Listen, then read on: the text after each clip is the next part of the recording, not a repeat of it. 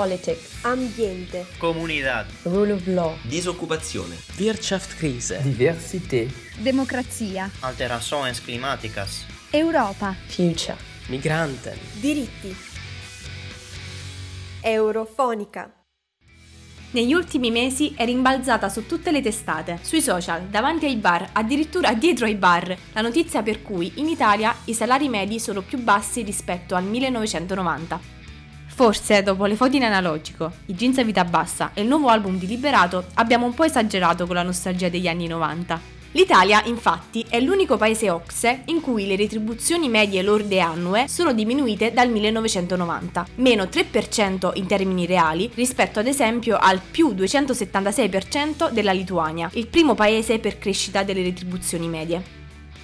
Ma cosa ci dicono in concreto queste percentuali? Che lavorare in Italia rende meno rispetto a 30 anni fa e siamo l'unica economia avanzata in tutta l'Ocse in cui ciò è avvenuto. In altri termini, in Italia c'è un'alta probabilità di restare in mutande, esattamente come accadeva poi con i jeans a vita bassa negli anni 90. Infatti, secondo il 55 rapporto Censis, sono 2 milioni le famiglie italiane che vivono in povertà assoluta, con un aumento del più 104% rispetto al 2010. Come se non bastasse, nel post pandemia abbiamo rispolverato un altro fantasma dei gloriosi anni 90, l'inflazione. L'inflazione è l'aumento generalizzato e prolungato dei prezzi, che porta alla diminuzione del potere d'acquisto della moneta e quindi del suo valore reale.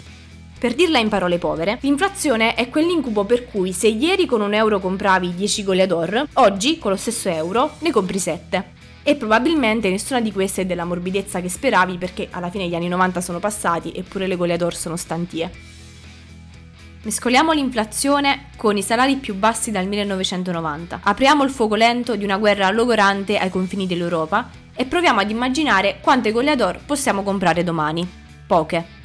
Infatti, quando l'inflazione aumenta, il nostro stipendio, se resta invariato, ci permette di acquistare meno beni. Seppur il valore nominale dei soldi resta lo stesso, il valore reale diminuisce. Questo ha portato ad una corsa agli adeguamenti salariali in tutta Europa, in cui sono stati o saranno aumentati i salari in modo almeno proporzionale all'aumento dei prezzi. In Germania, ad esempio, il salario minimo salirà da 10 a 12 euro, che comunque sono tipo 20 goleador, eh?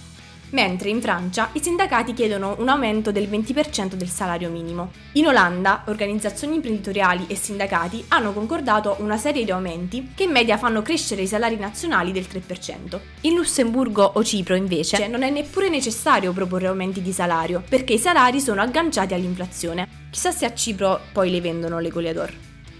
In Italia invece, secondo Banca Italia, i recenti rialzi dei prezzi non si sono riflessi sulle retribuzioni contrattuali, la cui dinamica resta contenuta. In pratica, i salari in Italia non aumentano e pare che ogni ipotesi di adeguamento all'inflazione sia molto lontana. Ora, perché avviene questo? Per diverse ragioni.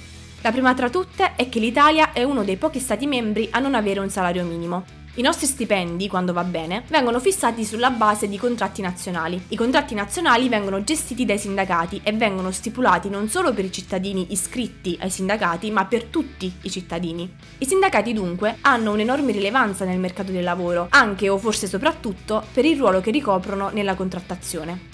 Questa prominente centralità dei sindacati in Italia ha paradossalmente portato a leggi sul lavoro che non prevedono un salario minimo. Inoltre, i meccanismi per proporre ed ottenere adeguamenti contrattuali sono molto pochi, lenti e faraginosi, che poi è la descrizione perfetta della burocrazia italiana. Come se non bastasse, le imprese italiane si sono opposte con fermezza all'ipotesi di revisione a rialzo dei salari. Il presidente di Confindustria, Carlo Bonomi, ha definito un ricatto l'idea del ministro del lavoro Andrea Orlando di subordinare i sostegni alle imprese agli adeguamenti salariali. Anche i jeans che mostrano l'ombelico sono un ricatto, eppure. Al momento dunque non sembra esserci una vera e propria soluzione e non è neppure chiaro se l'Italia è intenzionata a seguire il trend europeo. Non ci resta dunque che utilizzare un'espressione appunto un po' inflazionata e chiederci dove andremo a finire, signora mia. E perché proprio a Cipro a mostrare il nostro ombelico con i bellissimi jeans nuovi a vita bassa? Erika Branca da Pisa per Eurofonica. Politics, ambiente, comunità, rule of law, disoccupazione, Wirtschaftskrise, diversità, democrazia, alterações climáticas, Europa, future, migranten, diritti. Eurofonica.